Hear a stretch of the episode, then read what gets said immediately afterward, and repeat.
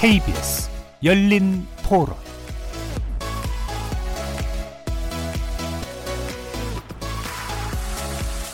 안녕하십니까 KBS 열린 토론 정준희입니다.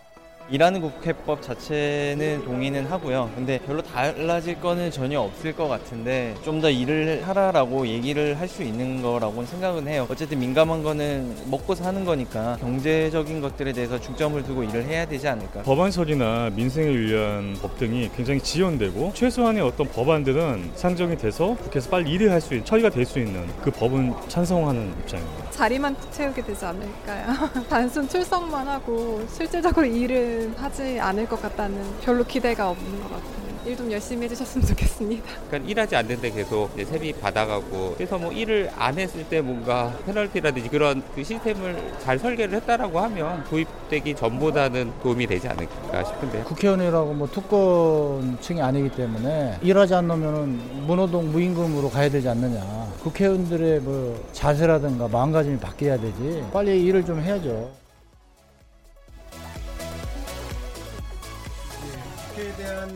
약간의 실망감 또는 불신 그리고 또 기대가 좀 섞여 있는 시민들의 의견 어떻게들 들어보셨는지 모르겠습니다. 오늘 토론 주제는 일하는 국회법 시행 첫날 국회 달라질까입니다.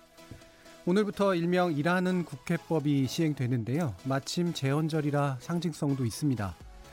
어, 일하는 국회법 매월 2회 이상 법안 소위를 열도록 의무화하는 내용으로 알고 있는데요.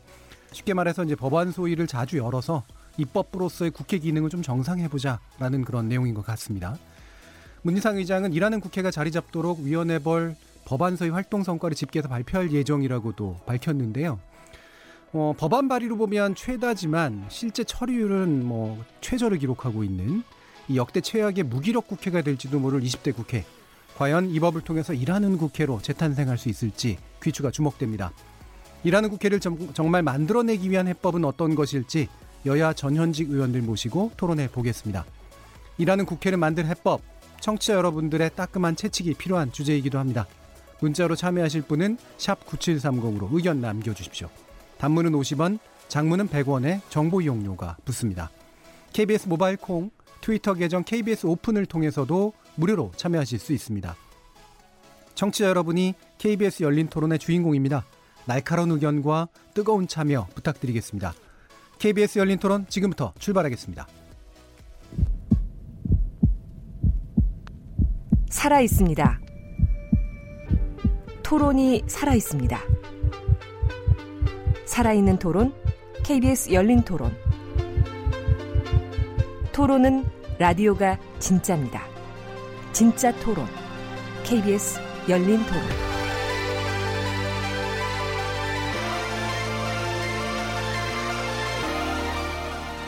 그럼 오늘 토론 함께 해주실 세 분의 논객 소개합니다. 어, 국회 내 자성이 필요한 부분이라고 봐서 전현직 비례대표들을 중심으로 모셨습니다. 어, 먼저 몸은 바른미래당이지만 마음은 바깥에 있으시다는 이상돈 의원님 모셨습니다. 네, 안녕하십니까. 네. 자, 그리고 더불어민주당 대변인이시죠? 이재정 의원 어서 오십시오. 네, 안녕하세요. 이재정입니다. 자, 그리고 기자 출신이시고요. 19대 국회에서 새누리당 비례대표로 의원직을 하셨었습니다. 이상일 전 의원 모셨습니다. 네, 반갑습니다. 이상일입니다. 어, 이 시간은 영상으로도 함께 하실 수 있습니다. 유튜브에 들어가셔서 KBS 일라디오를 검색하시면 지금 바로 저희들이 토론하는 모습 보실 수 있습니다. 구독도 눌러주시고 의견도 달아주시기 부탁드립니다. 팟캐스트로도 들으실 수 있고요. 매일 새벽 1시에 재방송도 됩니다. 자, 이렇게 함께 할 방법까지 안내해드렸고 오늘 토론 주제 일하는 국회법 시행 첫날 국회 달라질까 본격적으로 시작해 보겠습니다. KBS 열린 토론. 자, 일하는 국회법 아까 잠시 이제 소개를 해 드리긴 했습니다만 어, 뭐 좀 더 구체적인 어, 정보가 필요할 것 같아요. 이 부분에 대해서 이주영 의원께 여쭤봐야겠네요. 어떻습니까? 예, 그 일하는 국회법이라고 불리는 국회법 개정안은요, 어, 사실 각 상임위원회에 법률안을 심의를 하는 것이 법안 심사 소위입니다. 예. 어, 법안 심사 소위를 어, 두 개 이상 둘 수 있도록 하고요. 소위는 음. 매월 2회 이상 열도록 음. 어, 정리하시도록 했는데요.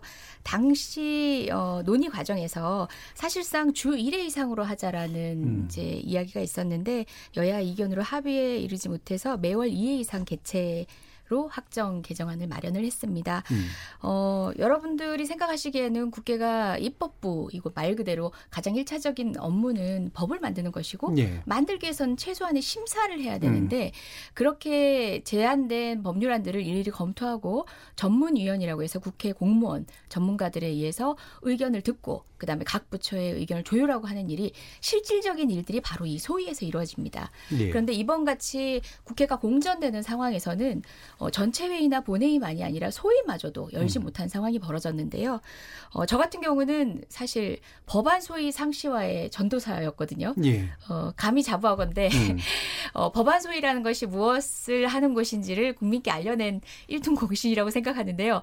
지금 이 시간에도 아마 어, 포털 검색 검색창에 어, 행정안전위원회를 치면요. 법안 소위가 자동 완성 기능이 있습니다. 음. 다른 위원회 안 돼요. 외통이 안 돼요. 법사위 안 돼요. 왜 그랬냐면 지난 국회가 공전되는 가운데서 정치하고 관계없는 그러니까 정쟁과 관계없는 입법 의무는 우리가 어, 세비를 받는 사람 입장에서 꾸준히 하자. 이것은 한꺼번에 모아서 할 수 있는 게 아니거든요. 예. 그래서 법안 소위 상시화를 이야기를 하면서 행안위 같은 경우는 법안 소위를 실제 개최를 했습니다. 음. 그 과정에서 여야 간에 또 충돌이 이 있어 보이는 어떤 상황이 벌어지기도 했었는데요. 사실상 어, 정쟁이라는 것이 마냥 나쁘지 않고 여야 간에 이견이 있을 수 있고 그러한 지렛대로서의 뭐 본회의 개최 여부가 문제가 될 수는 있겠지만 상시적으로 법안을 심의하는 법안 소위 정도는 어, 최소한 주 1회 이상은 열어야 되지 않나라는 게 제 생각이었고요. 국민들도 어, 그런 과정을 통해서 입법이 되는구나 몰랐던 분들이 그러면 좋다. 법안 소위 같은 언론에 보이지 않고 카메라에 보이지 않는 그런 논의하는 자리만큼은 상시적으로 일하는 국회를 위한 최소치로 담보돼야 되지 않겠냐는 의견을 많이 주셨습니다. 예. 이재정 의원님께서 그 시간을 중에서 또 깨알 같은 홍보도 해주셨는데 네. 뭐 실제로 그럴 자격이 충분히 있으시다고 봅니다. 그래서 뭐 잠깐 그 얘기를 해주셨으니까 그 행안위 같은 경우가 그래서 법안 소위를 어쨌든 지금 같은 충돌 과정, 갈등 과정에서도 이제 열었던 이제 그런 경험이 있으신데 그게 성과가 좀 있다라고 느끼세요? 예, 사실상 어. 그 소방관 국가직화 음. 법률안을 법안 소위에서 지금 어, 통과를 시켰고요. 예. 전체의 상정을 했지만 자유한국당의 음. 안건 조정이 신청으로 인해서 표결에 이르진 못했습니다. 음. 어, 물론 어, 여야가 합의하지 않았기 때문에 향후에 난관이 있다라고 생각하실지 모르겠지만 관련된 법안 논의가 국민이 지켜보는 가운데 어, 쌍방향의 논의, 그러니까 음. 모든 쟁점들이 드러났습니다. 음. 그것만으로도 진일보입니다. 음. 사실상 여야 간의 협 원내대표 간의 협상에 의해서 뚜껑도 열어보지 않는 법률안들이 타협되는 경우가 많거든요. 예, 예. 그렇지만 어떤 입장의 대립이 있건 말건 간에 그 논의가 실질적으로 이루어지는 공간들은 너무나 소중하고 그 시간들은 반드시 필요합니다. 예. 그런 의미에서 저는 뭐 반드시 법안소에서 통과됐기 때문에 전체 회의에서 통과된다고 생각은 하지만 음. 그것이 아니라 할지라도 지금까지 논의된 것만으로도 음. 이건 정말 진일보한 결과물이라고 생각합니다. 예.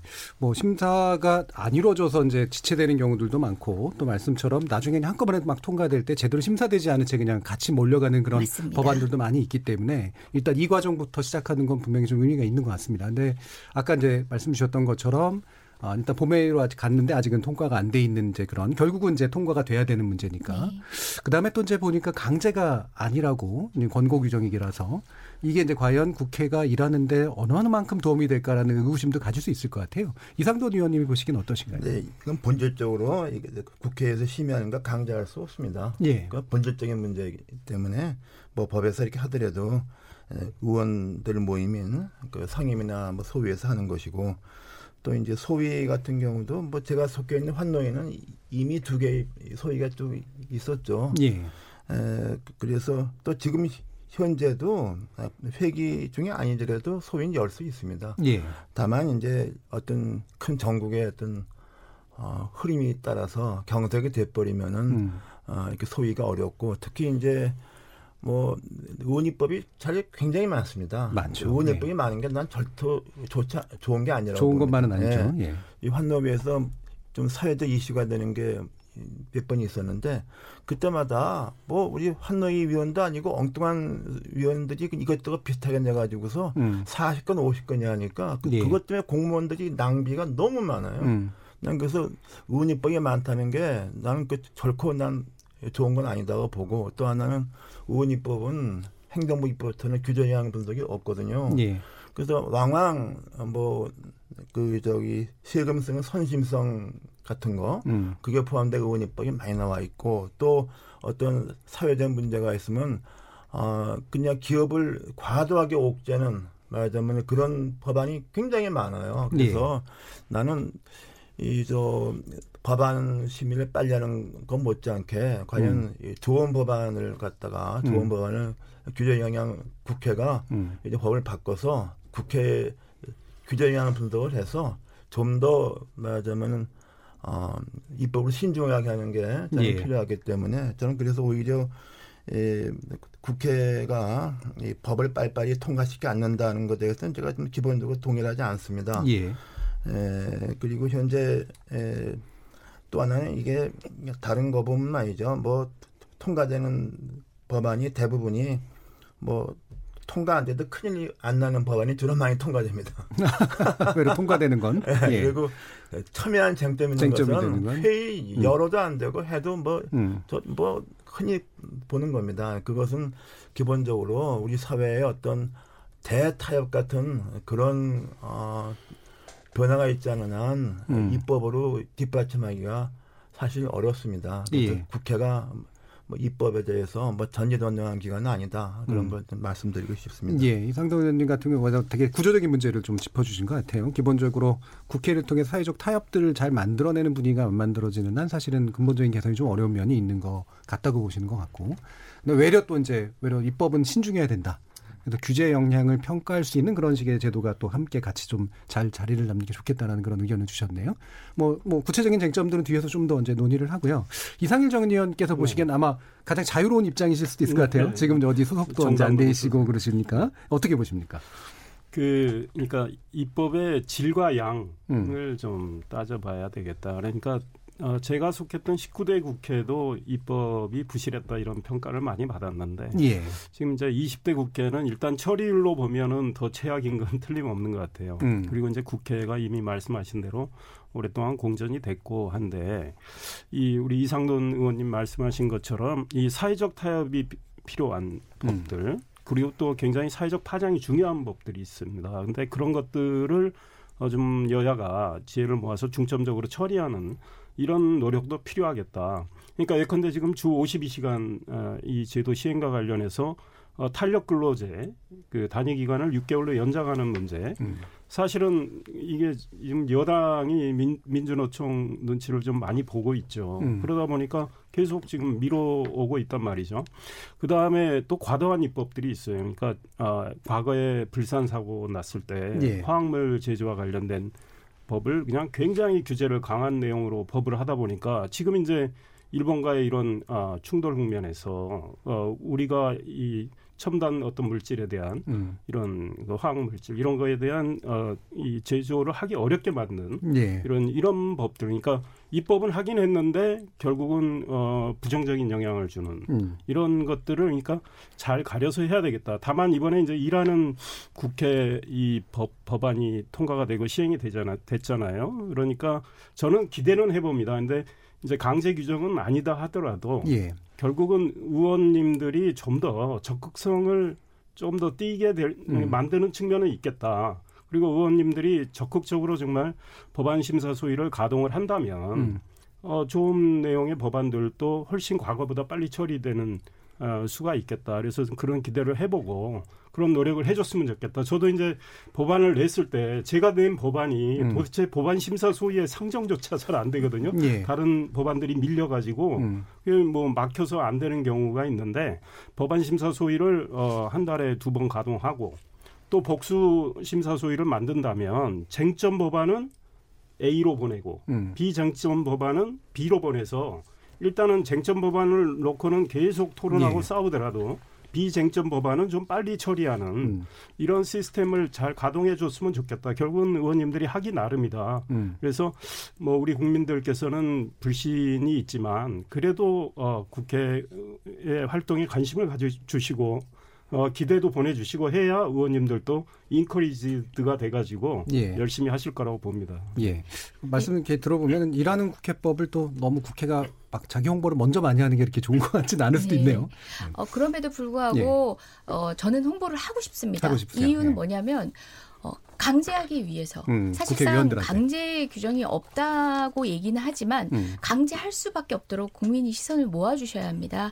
사실 행안위가 법안 소위를 개최하는 동안 법안 소위라는 것은 그간 어, 카메라가 들어올 수 없는 공간이었거든요. 예. 팬 기자가 함께하는 경우는 있었지만 음. 그런데 실시간으로 법안 소위의 진행 과정을 국민께 보여드렸습니다. 음. 그때 사실상 쟁점 법안들이 어떻게 예각화되는지를 국민들이 지켜보게 돼요.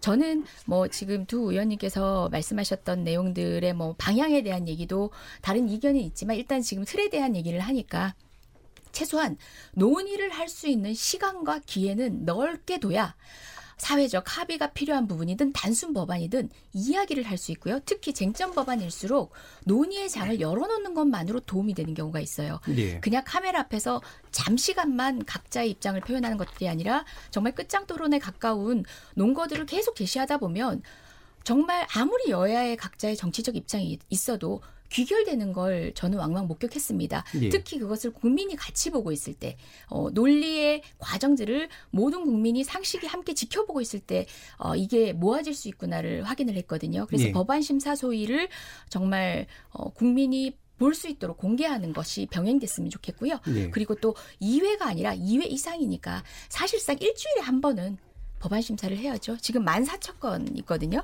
사실상 폐기되는 법률이 만 건 가까이 될 겁니다. 예. 이게 정말 저는 제가 낸 법안 중에도 이 법안을 논의조차 못하고 폐기되면 전 밤잠이 안 오는 법안도 많거든요. 음. 저는 어, 주 1회가 아니라 남은 국회 동안 주 2회 정말 여야가 합의해서 할 수 있다면 아마 저 같은 초선 의원 많을 거예요. 법안을 통과시키자는 뜻이 아니라 우리 이상돈 의원님 염려하셨는데 예. 빨리빨리가 아니라 심도 깊은 논의를 할 수 있는 장은 저는 주 2회를 열더라도 아마 저 같은 초선 의원님들은 어, 다음 재선 선거 운동을 마다하고서라도 아마 그 자리에 앉아서 법안 심사할 음. 겁니다. 예.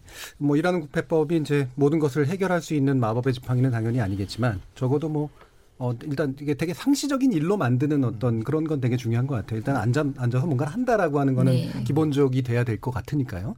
네, 그럼 뭐, 근데 예, 예, 제가 이상훈 말씀드리면은 의원님. 이게 이제 이런 얘기가 된 것은 에, 솔직히 저 우리가 정치하게 되면은 대립이 있는 거 아닙니까? 예. 정쟁이 이, 있을 수밖에 있어요. 없죠. 예. 근데 이제 그것을 국회의 틀 안에서 좀 해결해야 음, 되는데 그렇죠.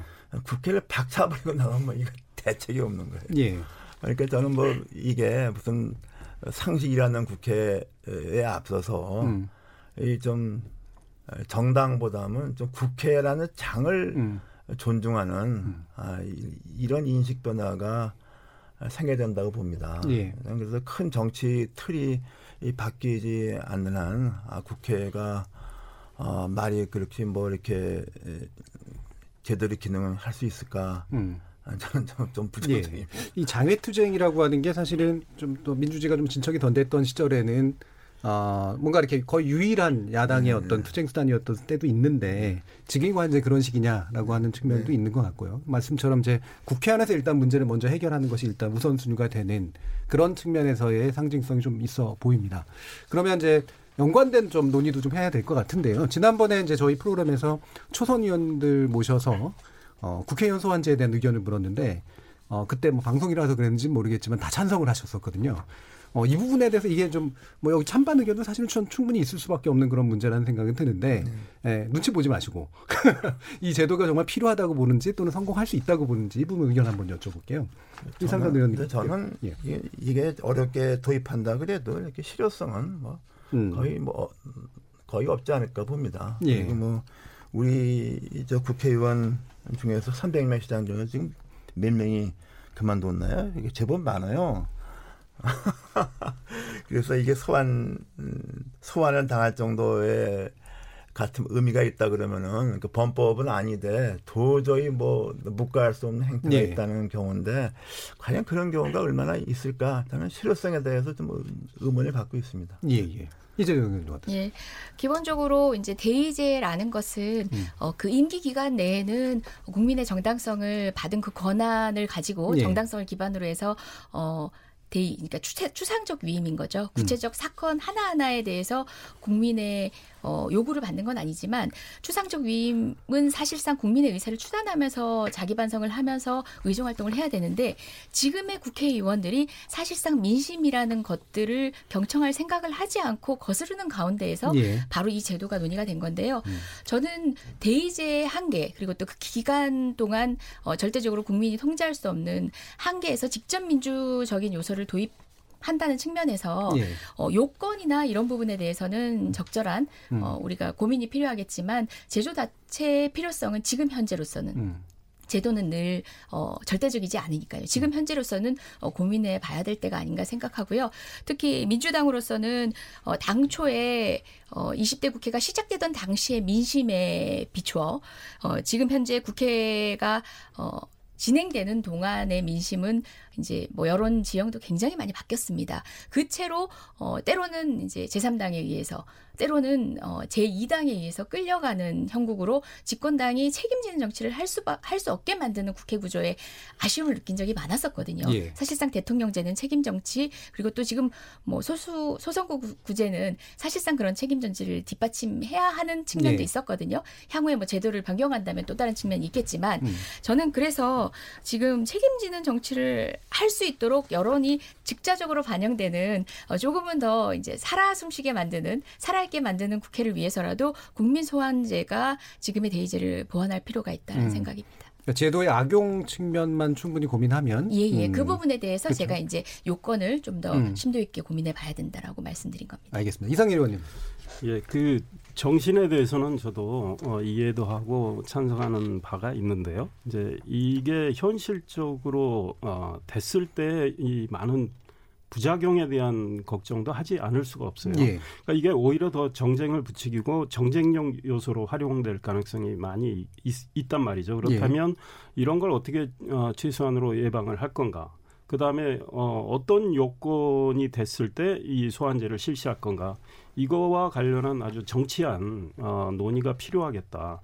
그 다음에 이제 이 문제 역시 개헌과도 연관이 된단 말이죠. 우리 예. 헌법의 국회의원 임기는 딱 정해져 있단 말이죠. 예. 4년으로. 어, 그렇기 때문에 이게 그, 그 헌법을 좀 손봐서 음. 어, 소환제에 대한 내용을 넣지 않고 어, 바로 입법을 통해서 소환제를 했을 땐 또 위헌 논란도 생길 수는 있단 말이죠. 예. 어, 이런 거에 대한 어, 고민이 필요하고요. 지금 자치단체장과 관련해서 그동안 이제 뭐 이, 이 소환제의 성격들이 있지 않습니까? 근데 그동안에 벌어진 일들을 보면 결국은 어, 그 취지를 제대로 못 살리는 게 꽤 많이 있다. 예. 그래서 지금 우리 국민들의 이 정치 불신이 굉장히 높기 때문에 국민들의 생각은 지금 뭐 문호동 무임금 이야기를 하는 상황이니까 의원들 일안 하는 의원들도 뭐 무리를 크게 빚은 의원들 정말 소환하자 그 생각은 이해는 하지만 이 제도화 했을 때 또 그 부작용이 있을 수 있으니 아, 이거는 진지한 논의가 좀 필요하다. 그러니까 음. 시간을 두고 검토하는 게 좋겠다 이런 생각입니다. 예. 어, 이상돈 의원님 이 네. 지금 개헌이 필요한 부분이다 또는 피, 필요한 부분일 수 있다라는 측면에 대해서 어떻게 보시나요? 네, 지난번에 개헌 특위에서도 이 음. 논의가 음. 많이 나왔죠. 네. 직접 민주주의를 반영하다는 의견도 특히 시민단체 어, 전문가들 얘기했는데 반면에 학자들은 대체로 좀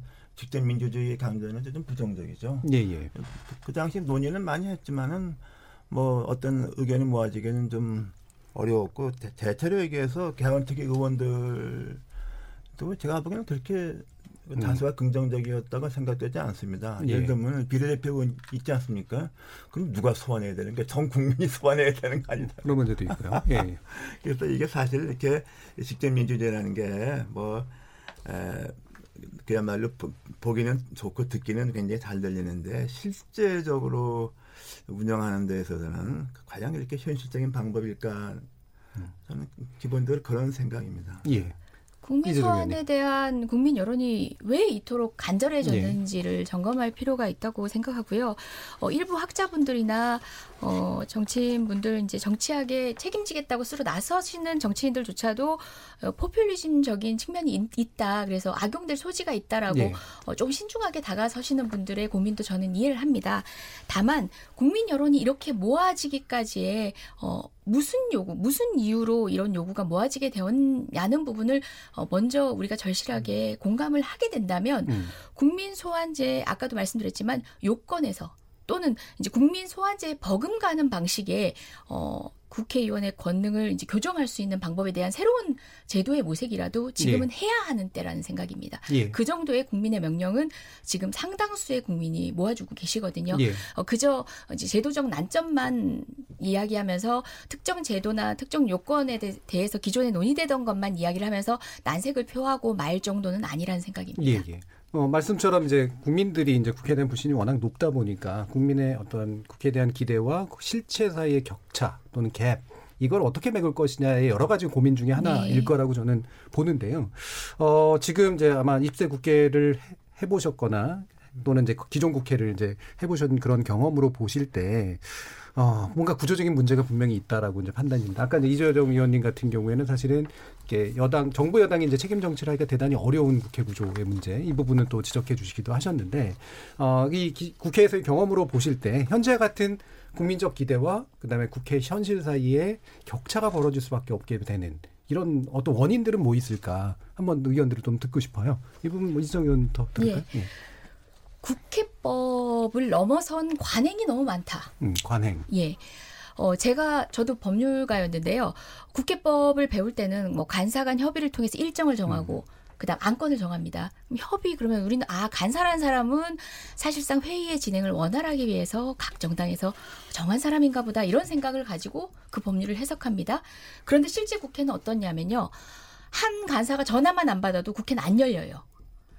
모든 당, 교섭단체, 모든 정당의 의원들이 합치되지 않으면 음. 국회가 안 열려요. 예. 심지어 정말 부끄러운 얘기인데요.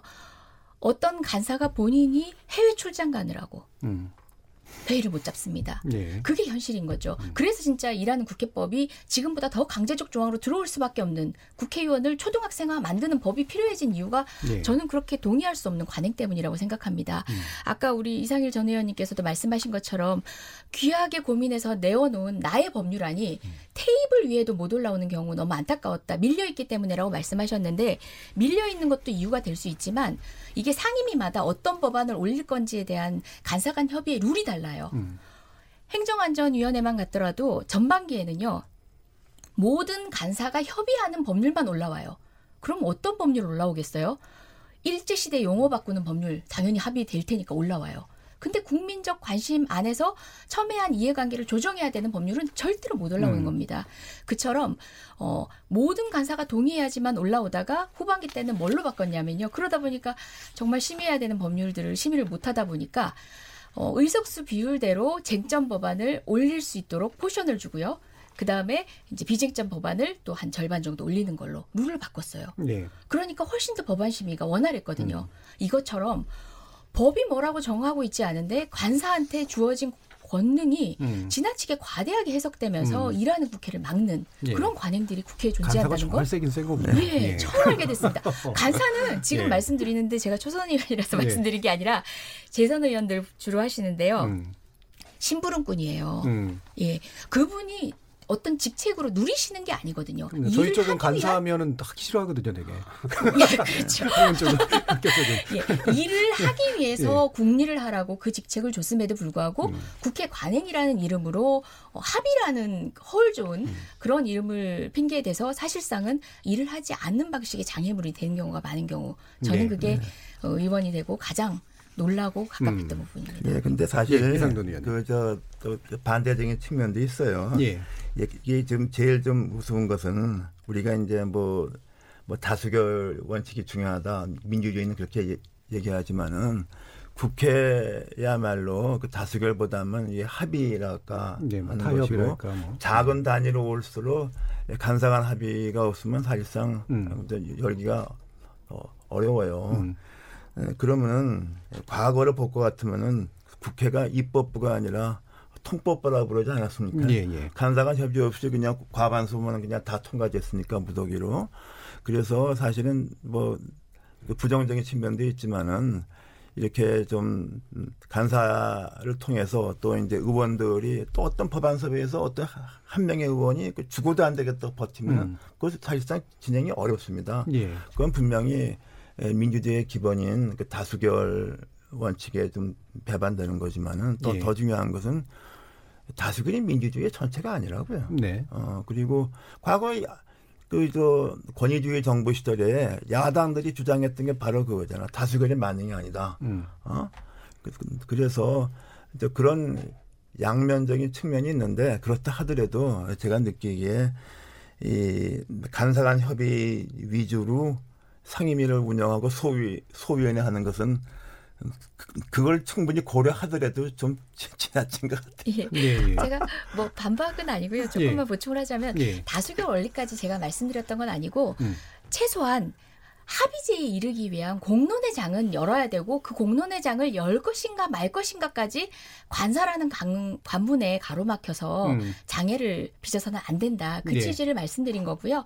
저는 상시국회 사실상 상시 법안 소위 논의회장이 열리면 다수결보다 정말 합의되는 것들이 전 더 많을 거라고 봅니다. 치열한 토론을 통해서 어, 국민이 지켜보는 가운데 치열한 토론을 하게 되면은 접점은 모아질 수밖에 예. 없습니다. 이상현 전 의원님 보시기에 19대 20대 또 비교도 가능하실 것 같고 어떻습니까? 예, 그러니까 음. 이- 이번에 이제 일하는 국회법이 시행이 되면 아마 좀은 조금은 좋아질 것 같아요. 그런데 예. 이제 결국은 이 법안 심사 소위를 열심히 가동을 하면요. 음. 이 간사들이 그동안 뭐 틀어져 가지고 간사들끼리 합의해서 이거 올리고 뭐 한 달에 한 번 법안 심사 소위하고 나머지 법안은 그냥 계속 늘어지는데 이거를 정말 일주일에 한 번씩 가동한다 그러면 그 소화할 수 있는 법안들이 훨씬 늘어나는 거죠. 그 의원들은 다 공들여서 만든 어, 법안들인데 물론 베끼는 법안도 있고 그러긴 합니다. 그리고 영어만 예. 그냥 싹 바꿔서 예. 어, 하는 경우도 있지만 어, 그런 법안은 뭐 어, 절대 다수는 아니기 때문에 그러니까 법안 심사 소위를 열심히 가동하는 것 자체는 음. 매우 중요하다. 또 이미 이제 복수 심사 소위를 만드는 것도 저는 꼭 필요하다 이런 생각이 들고요. 그 다음에 이제 중요한 건 우리 이재정 의원님 말씀과 관련해서 이제 이런 거예요. 제가 어, 지난 국회 때 박근혜 정부 시절 아닙니까? 여당 소속이었는데 대통령이 관심 있는 법안, 중점 법안이라고 합니다. 예. 이거는 굉장히 비교적 어, 큰 법안이에요. 음. 그러니까 예, 사회적으로 영향이 꽤 있는 법안들. 이런 거에 대해서 야당이 일단 발목을 딱 잡아요. 음. 이거는 탁 틀어칩니다. 이거 그러다 보면 이게 법안 심사 소위가 이제 막혀버려요. 예. 그리고 이제 법안 처리가 음, 이제 지연이 되고 그러면 이제 야당이 또 애정을 갖고 있는 법안이 있어요. 음. 그거하고 이제 같이 넣고 주고받기 또 이렇게 된다고요 네. 나중에. 근데 주고받기라도 좀 빨리 하면 좋은데 음. 한참 충돌을 하다가 하다 보니까 어, 음, 지- 진척이 굉장히 늦게 되는데 이 이제 정권을 잡은 쪽에 아까 책임 정치도 말씀하시고 그랬는데 이 제- 책임 정치, 책임 윤리를 좀 뭐 여당이 제대로 발휘할 수 있도록 야당이 뭐 무리하게 잡는 이런 것도 좀 없어, 없어져야 되겠다. 이제 예. 이런 생각이 들어요. 어, 그래서 이 여야 간의 협치의 문화가 이제 관행도 개선하고 또 역, 역지사지하는 그런 마음도 좀 더 갖고 해서 정말 협치의 문화를 만들어 나가는 이런 풍토를 조성하는 거 그게 중요하다 이런 생각이 듭니다. 그 말씀하시는데 전적으로 공감하는 게 저희 중점 법안 말씀하셨잖아요. 문재인 대통령의 국정과제 법률안이 되면은요 상정이 잘 안 됩니다. 그리고 오죽하면 그런 얘기를 해요. 어, 원내대표님이 관심 법안으로 제 법안을 관심을 안 가져주시는 게 법안 통과에 도움이 된다. 음. 그러니까 이번에 이번 정기국회에서 우리 여당이 통과시킬 주력 법안입니다 하고 리스트를 딱 올리면요. 그건 협상의 테이블에 올라가기 때문에 차라리 때로는 그래요. 제 법률안은 차라리 빠졌으면. 빼줘, 빼주세요. 그냥 개별 의원님들과 예. 토론해서 논의하면 때론 될 때가 예, 예. 어, 될 때가 있는데 그 협상장에 들어가면 정말 정쟁화되는 예. 경우도 있거든요. 심싸움의 대상이 예. 돼버리니까. 사실 공감하는 부분이 많은 말씀이셨습니다. 예, 또 이상민 반면에 예. 그렇게 저 장점화돼서 여론의 주목도 받고 그렇게 음. 되면 이런저런 토론이 생기고 예. 그러면 그런 법안은 실수는 안 생겨요. 예. 근데 어, 우습게 통과된 법안이 황당한 결과를 음. 내는 경우가 왕왕 있습니다. 음. 그리고 그 현장에서 기가 막히다는 경우 많아요. 예. 저는 이게 우리나라 어, 저기 뭐 어, 어떤 신문에서 마치 이게 무슨 의원 입법을 내는 것을 국회의원의 정량 분석을 해서 마치 법안을 많이 낸다는 것이 장사처럼 하고 제가 20대 국회 초선 비례 들어온 사람이 국회의원 선서하고 나흘 만에 다, 닷산가 마냥 법안 내더라고. 음. 그 있을 수 있, 는 일입니까? 자기 분야도 아니야. 음. 그게 뭐냐 그러면 다 베끼고 그냥 형식적으로 해서 없어가는 것이고 공천 할 때 법안 발의 몇개 했느냐가 계량 분석하지 않습니까? 그게 얼마나 우스운 거예요. 예. 그리고 중요한 법안 같으면은 상임위원회에서 지끼리 토론한다고 빠나지 국회의원과 빠나지 않습니까? 어? 그래도 분양하면 그 중에서 얼마나 깊이 아는 사람이 과연 몇 있어요, 상임위원회. 음. 적당히 자기가 그냥 어? 대충 해서 상임위에 가지 않습니까? 그러면 어떤 어, 어떤 중요한 법안, 그 의미 있는 법안 같으면은 그 상임위원회가 당연히 청문회 같은 공청회 같은 걸 해야죠. 음. 그것도 제가 볼 때는 우리가 불필요한 법안을 너무 많이 만들고 너무 예. 많이 해서 스스로의 그 어, 과도한 그 업무량에 치이는 게 책임이 있다고 봅니다. 그래서 예. 심지어 과거 같으면은 정부에서 낼 법안도 그거 안 한다고. 왜냐하면 음. 뭐 정부가 갖고 같으면 뭐 규제 분석해서 여기저기 갔다 오고 차관회의 힘들죠. 올려 국무회의 올려 대통령한테 총리한테 브리핑해 그거 귀찮거든 그냥. 음. 난 그래서 이게 의원 입법이 마치 그냥 어 이게 무슨 만능의 어, 비법 아니네 그좀 어 해법처럼 생각하는 것에 대해서는 저는 상당히 좀 부정적이고 저는 예. 뭐 법률을 제가 10년 공부하고 3년을 가르치는 사람으로서 예. 법이라는 것은 한 번 만들어지면은 그 스스로의 생명을 갖습니다. 예. 한번 만들어진 법률을 없애거나 하는 거 굉장히 어렵습니다. 어렵죠. 예. 그래서 저는 이게 뭐 법안 통과 비율을 가지고서 뭐 이게 무슨 무슨 국회를 평가하는 거 난 전 굉장히 위험하다고 봐요. 예, 예. 그 이상돈 의원님 말씀과 관련해서 사실은 어, 법안을 제대로 심사하지 않은 채 통과한 다음에 이제 막상 시행에 들어갔는데 큰 문제를 야기해서 뒤늦게 언론이 예. 이 법안이 어떻게 처리됐는지를 이제 음. 그 과정을 취재하고 이제 비판을 해요. 그런데 언론이 사실은 미국의 경우 저는 이제 중앙일보 워싱턴 특파원을 해서 그 3년 6개월 그쪽에서 일했는데 미국은 정말 언론이 어떤 의원이 어떤 법안을 냈는지 이 내용을 처음부터 이 취재를 합니다. 예. 그리고 보도를 합니다. 그리고 그렇죠. 이제 그 법안이 어떤 과정을 거쳐서 정말 입법이 되는지를 음. 아주 상세히 취재하고요. 선거 때 그 의원의 이 법안에 대한 실적, 근데 주로 그 내용을 가지고 언론이 보도를 합니다. 그러니까 의원들이 법안을 진지하게 만들고 아주 심층이 깊게 음. 아 이거를 저 국의회에서 이제 토의해서 법안을 처리하는데요. 이런 언론의 관심이 어, 의원들한테 굉장한 자극제가 되거든요. 그래서 예. 우리 언론은 저도 뭐 정치부 기자를 오래 했지만 사실은 권력 게임에 이렇게 취재를 많이 합니다. 누가 누구하고 누구하고 사이가 안 좋다더라. 맞습니다. 뭐 맞습니다. 예. 뭘 놓고 예. 싸운다더라 이런 쪽만 하는데 의원들의 이제 법안 활동, 법안 좋은 법안 낸 법안도 있는데 이런 거에 대한 관심은 너무 부족해요. 그래서 우리 언론도 좀 관심을 가져줬으면 좋겠어요. 예. 자극적인 네. 발언 많이 하면 네. 또 보도 많이 되죠. 아니, 저도 대변인인데 어, 사실상 원내 대변인도 했었는데요. 네. 원내 안에 벌어지는 어떤 정책과 관련된 얘기를 하는 게 아니라 누가 누가 뭐 4시 해동인지 4시 반 해동인지 그걸 음. 먼저 아는 사람이 특종인 것처럼 예, 예. 경쟁적으로 취재하는 언론을 보면서 좀 안타까운 생각도 들었는데요. 저는 아까도 법안 소위가 공개돼야 된다라고 이야기했던 것도 사실 국민들이 지켜보게 하는 게 중요하다라는 거고요. 어, 그런 의미에서는 법안의 내용들도 국민들이 지켜볼 수 있도록 언론인 여러분들이 창의돼 주시는 게 중요하다고 생각해요. 카메라 마사지라고 하는 말 아시잖아요.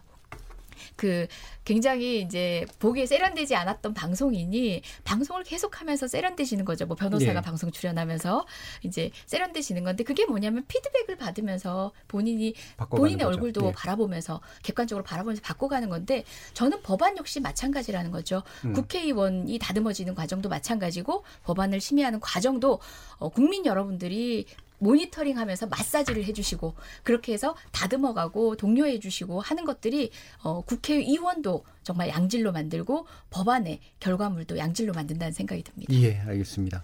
이 법안 소위를 연중에 상시적으로 열기로 한 일명 일하는 국회법 시행된 첫날이고요. 과연 이걸 통해서 국회가 달라질 가능성이 좀 있을지 토론하고 있는데요. 어, 뭐 아직까지는 국회에 대한 기대보다는 쓴소리가 좀 더 많은 편이긴 합니다. 그래서 일하는 국회에 대한 청취자 의견 좀 듣고 이어지는 후반부 토론에서는 앞에서 미처 못 나눈 얘기와 정치 현안들까지 몇 가지 좀 더 짚어보도록 하겠습니다. 여러분께서는 KBS 열린 토론과 함께하고 계십니다.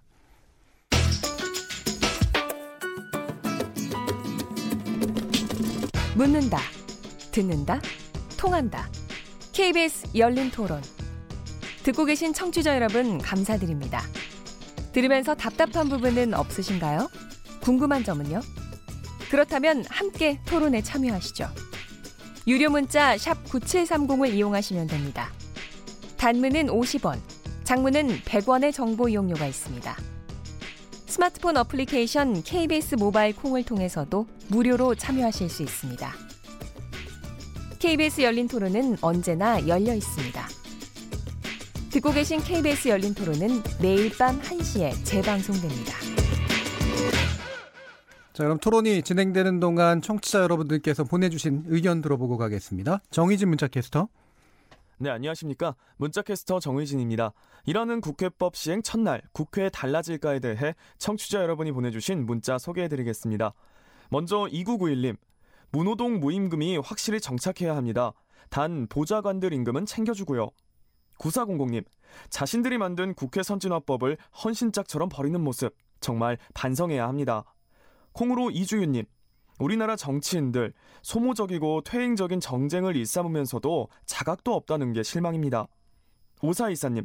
정쟁으로 국론 분열 일삼는 국회는 국가 발전의 장애물입니다. 세비 반납, 국회 해산 각오로 남은 임기 채워주세요. 유튜브로 나르는 풀빵님. 노는 게 제일 좋겠죠. 놀아도 돈은 따박따박 입금되고 세금이 이렇게 허투루 쓰인다는 것이 안타깝습니다. 2386님. 제 생각에는 국회의원은 월급을 주어서는 안 된다고 생각합니다. 그러면 서로 국회의원 하려고 할까요? 국회의원은 자발적으로 하려는 사람 시켜주고 기부금 같은 것으로 대체해야 한다고 생각되네요. 유튜브로 가나다님. 대놓고 국회에서 동료 의원 감금한 분들 정도는 당연히 국민이 소환할 수 있어야죠. 4767님. 방송 잘 듣고 있는 애청자입니다. 현재 만들어져 있는 법 잘 지키면 될 텐데 무슨 법을 또 만든다고 하는지 참 기가 막힐 노릇이네요. 콩으로 고조선 중계무영님. 정치는 마약. 다 머리 숙여주니 최고의 자리에 있다고 생각하십니까? 국회의원 위에 국민이 있습니다. 라고 보내주셨네요. 네, KBS 열린 토론. 지금 방송을 듣고 계신 청취자 모두가 시민 농객입니다. 계속해서 청취자 여러분의 날카로운 시선과 의견 보내주세요. 지금까지 문자캐스터 정의진이었습니다.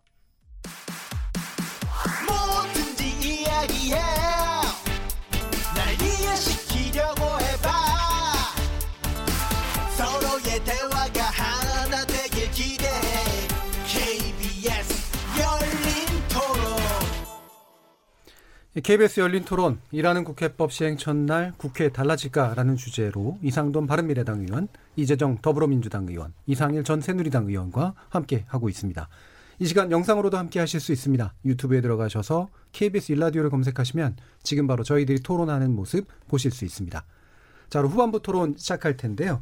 어, 앞서서 제가 말씀 나누고 싶었지만 이제 미처 이제 못했던 부분이 어, 제일 중요하다고 생각하는데 뭐 이제 의원 입법, 의원 발의라든가 이걸 개량화해서 또 평가하는 문제 이런 것들이 이제 자꾸 이제 고민되는 중요한 이유가 하나는 이제 국민들의 기대하는 것들을 한번 뽑고 나서는 다음에 뽑을 때까지는 반영이 안 된다라는 이런 측면도 있고요. 또 다른 면에서 보면은 사실은 정말로 좋은 의원을 어떻게 평가하는 게 맞을까? 사실 이 부분일 것 같아요. 결국은 투표하시는 분들의 입장도 그렇고 더 중요하게는 공천 과정에서 사실은 이제 당에서 한번 통과가 돼야지 이게 사실은 국민의 선택도 받을 수 있는 거기 때문에 뭐 공천과 국민의 선택은 또 다른 영역에 있긴 합니다만 어, 경험해 보신 바 이 정치 개혁의 굉장히 중요한 측면에서 이런 좋은 의원이 어떻게 또 다른 선택을 받을 수 있도록 만들어주는 어떤 평가의 방식이랄까요? 이런 게 어떤 게 있을지 한번 의견 여쭙고 싶습니다. 이재정 의원. 예. 어, 아까 일부에서 우리 이상돈 의원님께서도 이야기하셨는데요. 어, 숫자에만 천착할 것이 아니다라는 예. 말씀을 주셨어요.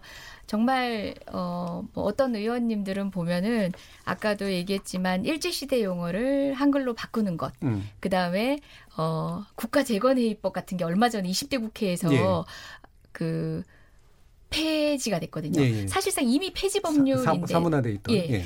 예. 폐지 법률인데 음. 이제 이제 와서 폐지 법안을 내서 음. 폐지하는 방식의 그런 것들 연달아서 쭉 하시는 분들 음. 그다음에 보통은 1년에 이제 벌금은 천만 원 이렇게 맞추는 게 이제 새롭게 기준으로 세운 건데 징역 1년 예를 들어 징역 1년 이제 네. 벌금형과 징역형에 이제 형량비례 있어 가지고 징역 1년에 벌금 300만 원 이렇게 돼 있으면 그거를 천만 원으로 올리는 거죠. 그런 것만 찾아서 다 내시는 음, 분들도 있어요. 음. 근데 건수는 많아요. 근데 이런 정량 평가가 어, 우리 진행자께서 말씀하신 것처럼 당 내에서 어떤 것을 평가할 때도 물론이거니와 예. 외부에서 국회의원들 상을 많이 줍니다. 네네. 이제 각종 단체, 어, 때로는 어, 이런 단체가 있었나 싶은 단체도 있는데요. 상을 준다고 하면 국회의원 입장에서는 좋죠. 반갑죠. 예. 또 서로가 홍보하는 수단이 됩니다. 그때 하는 기준이 뭐냐? 실질적인 활동을 기준으로 하는 것이 아니라 정량 평가, 몇 건을 발의했는지에 전착하고 또 몇 건이 통과됐는지 음. 그냥 막연히 통과가 중요하다 하지만 어떤 통과인지가 중요하는데 내용을 들여다보지 않는 경우가 많거든요. 그래서 저는 요즘 요즘은 이제 아마 당내 평가도 많이 달라졌을 거예요. 정량 평가만 하지 않고 뭐 어떤 정량에 조금 가중치를 둔다든지 내용을 들여다보는 평가들도 있을 것 같은데요. 어 자꾸 제 자랑하는 것 같아서 뭐하지만 저는 그 소방관 국가직화 법률을 위해서 예. 아마 제가 작정을 하고 기자님께 또는 어, 방송을 통해서 이런 이야기를 하고 싶다라고 스스로 다가가서 홍보를 위해서 예. 국민과의 소통을 위해 가지고 출연을 했던 경우가 아마 6, 70회는 좋게 넘을 겁니다. 그 음. 한 가지 법률로만. 법률로만 어찌되었건 반대 입장이라도 듣기 위해서 공론회장에 던지는 노력 이런 것도 저는 의원 활동 중에 한, 하나라고 보거든요. 뭐 물론 요청하는 공론회장에 나가는 것도 중요하고 그래서 여러 가지 방식으로 어 국회의원들이 어 자신의 법을 통과하지 않더라도 국민적 관심을 통해서 논의를 진척시키면 평가해 줄 수 있어야 되는 물론 그걸 어떤 기준으로 이 수많은 사람들 평가하겠느냐 하겠지만 생각보다 많은 사람들 아니거든요. 네. 각 당으로 나누어 보면 더 적고 그런 부분에 대한 평가 기준을 보다 일할 수 있도록 어, 바꿔가는 것 실질에 맞춰 부합하는 기준들을 만들어가는 것 중요하다는 음. 생각입니다. 음, 이게 뭐 개인적인 견해긴 합니다만 이상일 의원께 여쭐 텐데요. 어, 이런 이제 사실은 뭐 시스템 공천 얘기하고 무슨 점수 얘기하고 그러면 저도 그 평가라는 걸 많이 만들어 봤는데 이게 어떻게 뭐 만드냐에 따라서 사실은 다 이렇게 그 거는 방법들이 있어서 이게 사실 그게 본질은 아닌 것 같은데 저는 생각하는 게 진짜 네거티브한 거. 다시 말하 이거는 절대 하면 안 됐어야 될 음. 일이다. 예를 들면 거짓말이라든가 뭐 막말이라든가 이런 거. 네, 포지티브한 거는 확실히 의미 있는 입법을 한 경우라든가 뭐 또는 자- 다 자기 당을 위해서 뭔가 굉장히 좋은 일을 했다라든가 뭐 이런 것들을 해서 그 정도 선에서 이렇게 막 평가를 하는 것도 괜찮을 것 같은데 그 시- 당에 계시다 나오고 보셨잖아요. 네. 어떤 경험들을 하셨어요? 그러니까 이제 우리 이 정당의 공천은 너무 이제 하향식으로 음. 예. 어, 이렇게 이루어지니까 자꾸 이제 시스템 공천이 안 되느냐 음. 어떻게 평가하느냐 이런 문제가 있긴 있어요. 근데 이걸 하루 아침에 바꿀 수는 없는데 그러면 이제 의원들의 의정 활동의 어떤 성실도를 좀 공천에 반영하는 예. 어, 이런 것들은 필요하다고 봐요. 근데 이제 미국 같은 경우는 스- 정말 그 뭐 대체로 다 open primary라고 해서 그렇죠. 예. 그 선거 구에서. 이제 상향식 뭐 본인이 의정 활동 열심히 하고 지역 활동 열심히 하면 이제 그 그쪽 지역 주민들이 대체로 알고 예. 또그그 지역 언론은 그, 얼, 그 의원이 어떤 입법 활동을 했는지 아주 상세히 취재를 해서 보도하기 때문에 경우 의원들이 입법 중심의 활동을 많이 한단 말이죠. 예. 어, 그러면서 어, 지역 주민 평가를 받는데 이제 우리는 그게 잘 안 되니까 이미 이재정 의원님 말씀하셨지만 아, 의원들이 용어만 좀 바꾸고 무슨 형량 바꾸고 해서 그냥 건수 확 늘려서 나는 이런 입법 발의를 이렇게 많이 했다. 그리고 뭐 이렇게 많이 통과됐다. 이렇게 하면은 국민 입장에서는 이게 분갈할 수가 없거든요. 음. 그러면 당에서 그 그거를 또 다 이걸 스크린 하느냐 하면 그건 아닌데 일단은 이런 생각을 해봅니다. 만약에 현- 현역들의 의정 활동에 대한 중앙당의 평가는 좀 필요하다고 봐요. 그렇다면 국회의원의 성실도를 재는 기준 같은 건 있어요. 그러니까 예컨대 상임이나 법안심사 소위의 출석 여부. 근데요, 어떤 의원들은 딱 와서 자기 차례에 와서 출석해서 자기 질의만 하고 바로 가버리는 경우도 있어요. 예. 이런 것들도 솔직히 저는 다 따져봐야 된다고 봐요. 그러니까 이거를 평가하려면 어떤 정량 평가도 필요하지만 해당 상임위의 전문위원이나 입법조사관들은 대체로 압니다. 그리고 예. 기자들도 그 상임위를 열심히 취재한 기자들은 어떤 의원이 열심히 일하는지 다 알아요. 그러니까 이런 것들을 어떻게 뭐 그분들의 평가를 반영해서 음. 어, 중앙당에서 정말 엄정히 체크한다. 그러니까 우리 국회 본회의장에 보면요. 어, 의원이 들어왔을 때 이제 출석한 걸로 체크를 합니다. 예. 근데 나갈 때 또 이걸 뺍니다. 나가는 건 그 의원이 현장에 없, 없, 없 으니까 그렇다면 상임위에서 의원이 뭐 들어오셨다가 또 뭐 일부러 나가실 수 있어요. 그러나 또 다시 와서 열심히 이제 의정 활동 한다면 그 소위 말해서 출석한 시간, 나간 시간 이런 걸 체크를 좀 할 수도 있어요. 좀 예. 맘먹게. 그렇다면 의원들이 이제 신경이 쓰이게 되는 거예요. 예. 그래서 그러면 보다 의원들의 성실도는 높아질 수 있다. 그러니까 처음에는 의원들 자발성에 맡겨서는 안 되는 측면이 있기 때문에 일종의 어떤 제도적으로 의원들의 성실성을 좀 강화하기 위한 그런 제도도 어 만들어 놓고 나서 그런 걸 가지고 어 이제 정당에서 다 모아서 어 공천에 반영할까 예, 예. 이런 것들. 그러나 이제 기본적으로 공천은 그 지역의 또 평가도 중요하고 해서 가능한 한 상향식 어, 공천이 좀 예. 필요한데요. 우리는 지금 이제 그 일종의 국민들이 정치 불신이 강하다 보니까 현역 의원들 뭐 대폭 물갈이 이런 걸 좋아해요. 예. 찍어내기는 그렇죠. 싫어합니다. 예. 감정이 들어가서 그러나 물갈이는 좋아하기 때문에 이제 정당에서는 그런 고- 어떻게 조화를 하느냐 이런 고민은 있을 것 같아요. 예, 예. 이상도님 뭐. 네. 에, 국회의원 평가에서 입법 분야 같은 것은 이게 그 정량화라는 게 좀 여러 가지 문제가 있기 때문에 거기만 집착하는 것은 좀 곤란하고 그리고 사실 에, 상임위원회는 그 다 지켜볼 수 있는 것이고 소위도 현장으로 뭐 중대는 안 되지만은 석기로 다 남습니다. 예. 그래서 어떤 발언을 하고 뭐 이러는 것이 소위에서도 굉장히 신경 씁니다. 저기 제가 속해 있는 환노위 같은 것은 노동 문제 같은 것은 굉장히 첨예하지 않습니까? 예, 예. 그래서 근데 문제는 그렇게까지 잘 찾아보고 음. 그 평가하고 보도하는 사람이 없, 없죠. 그게. 예, 일단 언론의 예, 문제가 그게, 그게 있고요. 그러니까 예. 언론 우리나라 언론 특징 같으면은 언론 매체 수는 엄청 늘었지만은 그 매체마다 다른 기자 수는 줄어서 다 그저 그런 보도만 쓰고 있고 오히려 예. 좀 심층 보도 같은 주로 구조적인 문제가 있습니다. 그리고 저 상향식 공천이 저도 그, 아, 물론 중요하다고 보는데 저는 상향식 공천에서 현재처럼 어떤 모바일이니 여론조사 같은 거 음. 그거는 그 조작 가능성이 너무 많기 때문에 저는 그걸 제가 뭐 어, 저도 그거 많이, 많이 본 사람입니다. 왜냐면 예. 제가 뭐 중앙 선거를 두 번 치러봤기 때문에 총선을. 그래서 그런 현재와 같은 식의 상향식 공천은 뭐 특히 여론조사니 뭐 모바일 그건 세계에 좀 없는 일이기 때문에 차라리 그럴 바에야 아, 일단 민주주의 비용이라고 치고 아예 선거를 한번 두 번씩 하잔 말이야.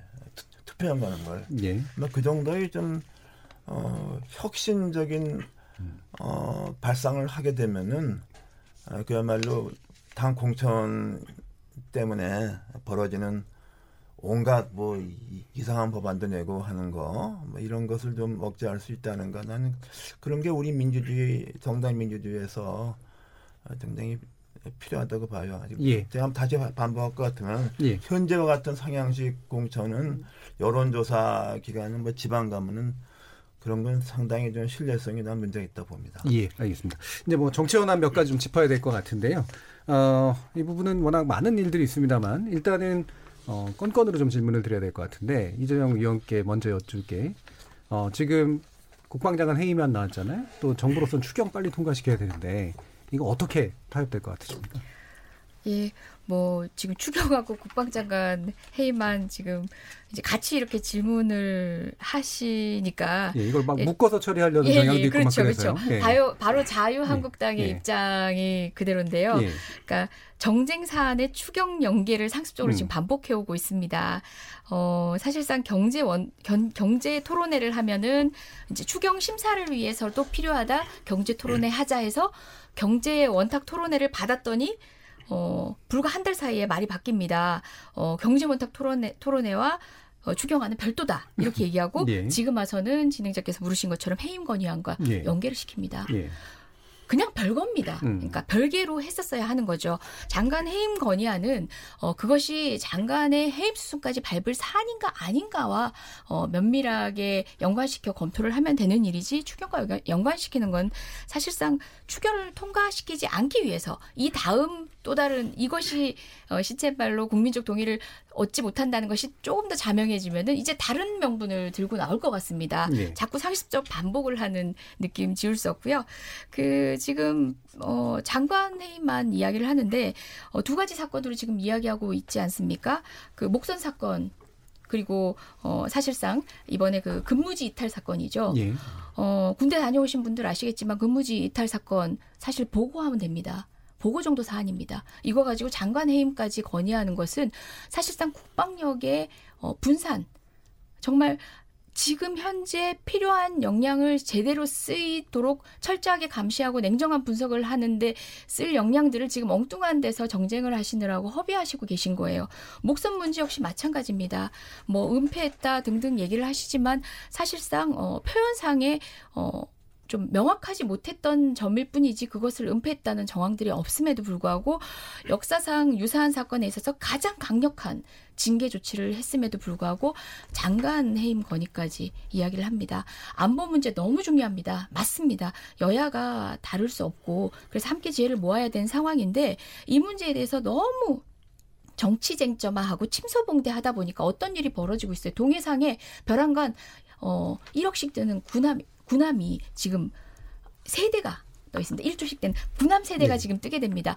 전략적 필요에 의해서가 아니라 목선 하나 때문에 뜨게 된 겁니다. 정말 필요한 곳에 어, 적절한 국방력이 배치될 수 있도록 하는 냉정하고 현명한 대처가 필요하고 아울러 국정조사 권한 역시도 국회의 권능을 어, 분산시키는 방식의 어, 정쟁이 다름 아닙니다. 예. 정말 우리가 알토란 같이 권력을 쓰기 위해서 알토란 같이 제때 권한을 행사하기 위해서는 어, 정쟁이라는 것들은 정쟁에서 그치는 게 아니라 그러한 역량들을 분산시킨다는 점에서 저는 심히 예. 우려스럽습니다. 뭐 아주 그 구체적으로 들어가서 쟁점 토론할 건 아니고요. 일단은 이제 여- 뭐 여당의 입장에서니까 추경이 제일 우선순위가 높다라고 일단 보시는 거고 그걸 중심으로 좀그 진행을 하시는 거죠. 동시에 진행할 수 있는 것들이죠. 동시에 진행할 수 예. 있다고는 일단 보시고. 예. 당연하죠. 그 문제점 지적들 각 상임위에서 하고 있고 당의 상임위에서는 어, 사실상 모든 의원님들이 더 이상 의혹을 제기하지 않을 만큼 해소되고 있는 수순입니다. 예. 상임위의 각자의 권능을 활용하시면 예, 좋겠습니다. 일단 원내 얘기를 먼저 들어야 될 것 같아서 이상돈 의원님 혹시 다른 생각 있으신 말씀 아니, 주시죠. 뭐 제가 듣기는 현재 예. 상임위원회에서도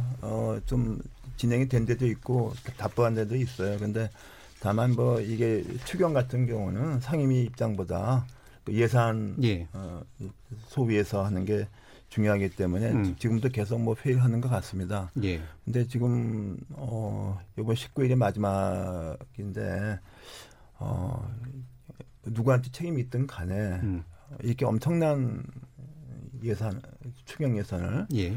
그리고 또 추경 예산을 물론 과거부터 또 해오고 했지만은 이- 그 규모 그리고 용도 같은 것이 더군다나 이렇게 매년 이렇게 해야 하는 것이 맞느냐에서는 사실상 비판적인 회의적인 의원도 많습니다. 이상돈 의원도 그러시고요. 저, 저, 저 도 그런 예. 편이에요. 추경에 추경이 너무 버릇처럼 돼 있다는 어, 그런. 그래, 그, 그런 예. 말 이렇게 좀 1년에 예산 두 번 하는 게 아니냐. 예. 하는 이런, 음, 있고.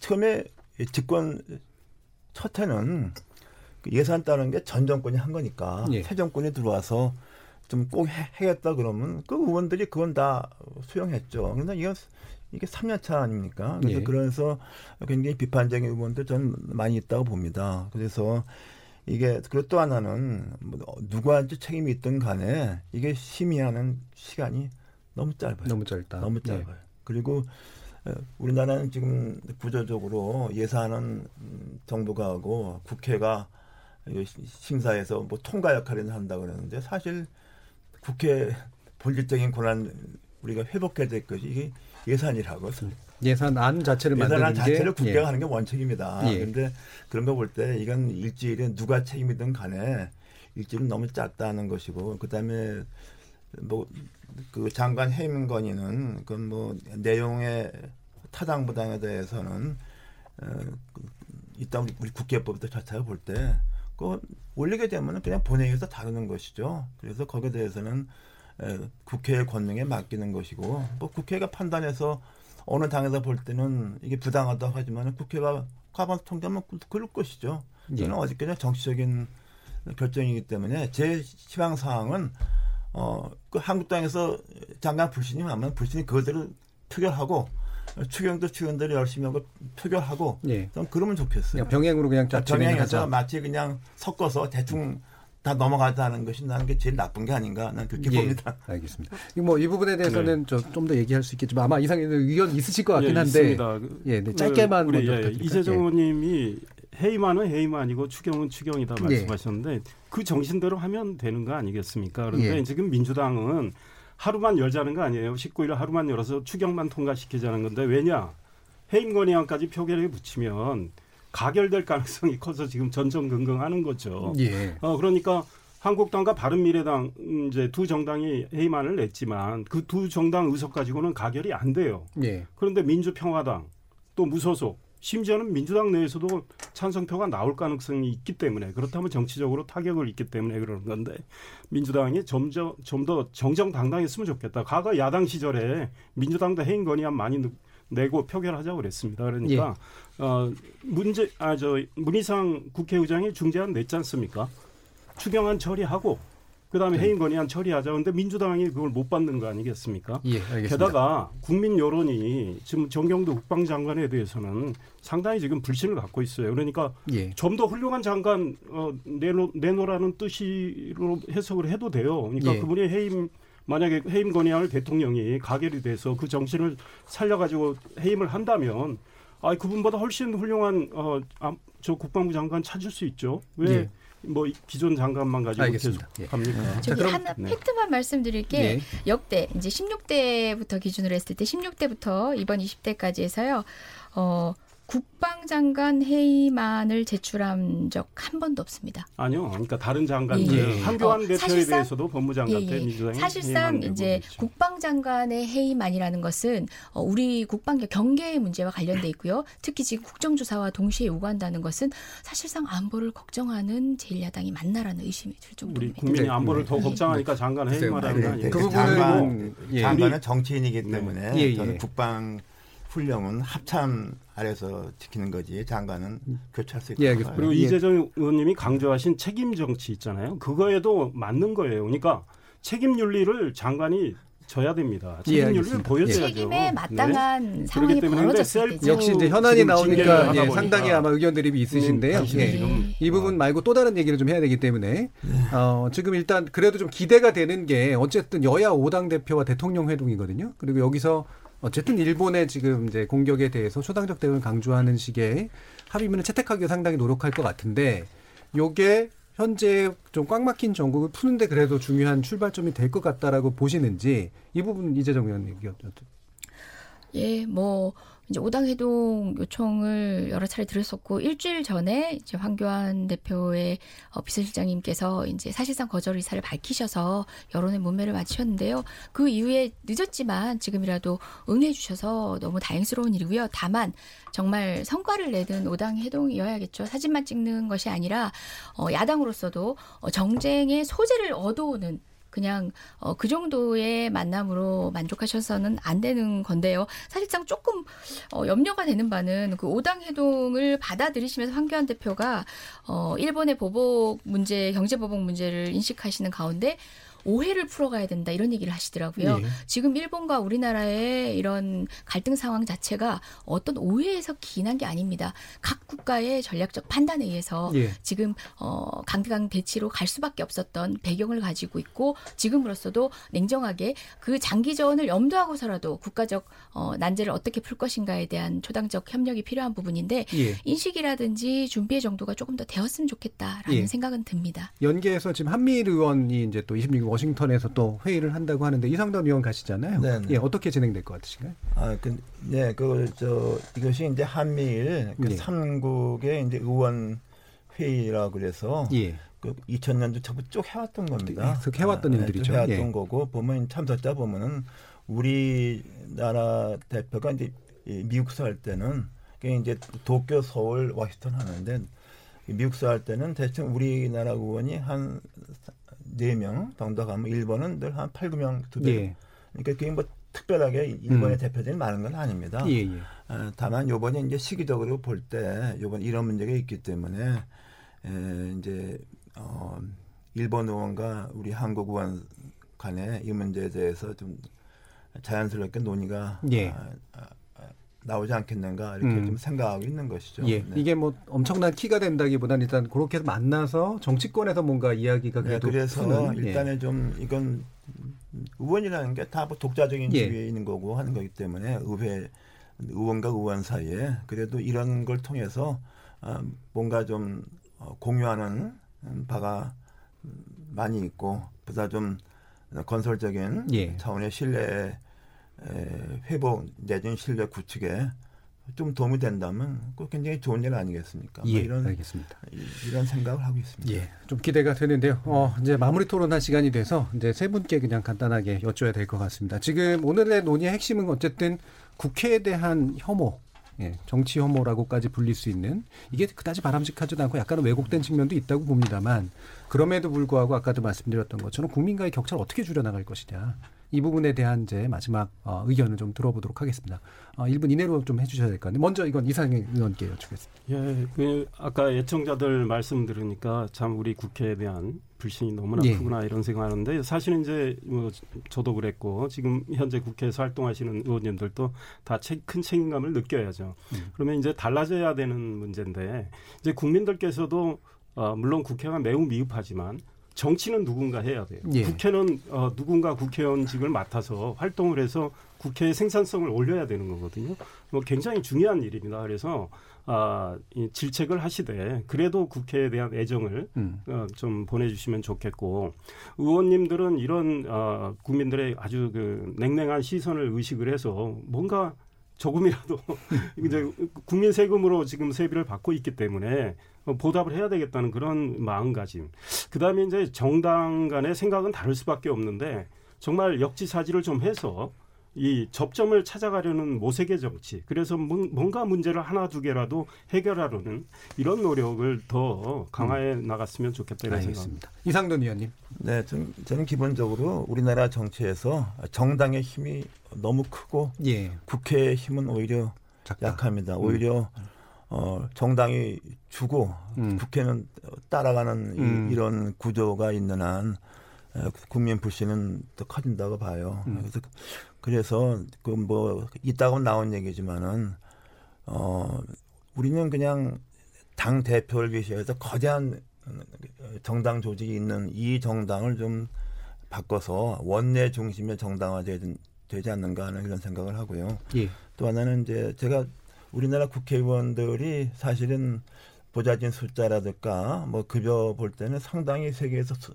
수준급인 거는 맞습니다. 그리고 제가 경험해 보니까 어, 뭐 지역구 의원 특히 뭐 지방에 있는 지역구 의원하고서 비례대표 의원하고 비교하는 보면 그 아직 비교가 잘 될 텐데 제가 느끼기에 어, 보좌진 수 같은 것도 좀 그 지방의 그 지역구가 넓은 지역의 의원하고 예, 예. 뭐 서울의 아파트 단지 몇 개 있는 그 지역구 의원하고 이 비- 지역구가 아예 없는 비례대표 의원 같은 경우는 좀 예. 숫자 같은 거에서 차별화하는 좀 예. 이런 개혁은 좀 알겠습니다. 필요하지 않는가 생각됩니다. 시간이 얼마 없어. 이재정 의원께는 예. 30초. 어, 저는 어, 싸우러 국회 왔다고 예. 얘기했습니다. 협치하지 않겠다는 게 아니라 국민의 이해관계가 이렇게 첨예한데 국회가 항상 다 의견이 일치될 수는 없습니다. 하지만 잘 싸우는 것이 중요하고요. 그 쟁점들을 드러나기 위해서 최소한 일을 해야 알 수 있습니다. 어, 그런 일하는 국회를 위해서 저는 국민의 감시를 받는 그 공론의 장 국회에서 열심히 싸우고 그리고 열심히 토론하고 설득하고 그래서 타협해서 국민께 성과를 보여드릴 수 있는 국회의원이 되겠습니다. 다만 알겠습니다. 국민 여러분들도요 여의도에 있는 정치인들 다 쓸어서 동해바다에 버리자 이런 비판만큼 국회의원이 안 무서워하는 비판이 알겠습니다. 없습니다. 비판은 구체적으로 사람을 예. 지목해서 하는 겁니다. 예. KBS 열린 토론 오늘은 일하는 국회법에 관련된 논의 나눠봤고요. 이상돈 의원, 이재정 의원, 이상일 전 의원과 함께 했습니다. 모두 수고하셨습니다. 감사합니다. 네. 감사합니다. 방송 초반에 약간의 차질이 좀 있었는데요. 청취자 여러분께 사과드리고요. 어, 저는 내일 저녁 7시 20분에 다시 찾아뵙겠습니다. 지금까지 KBS 열린 토론 정준이었습니다.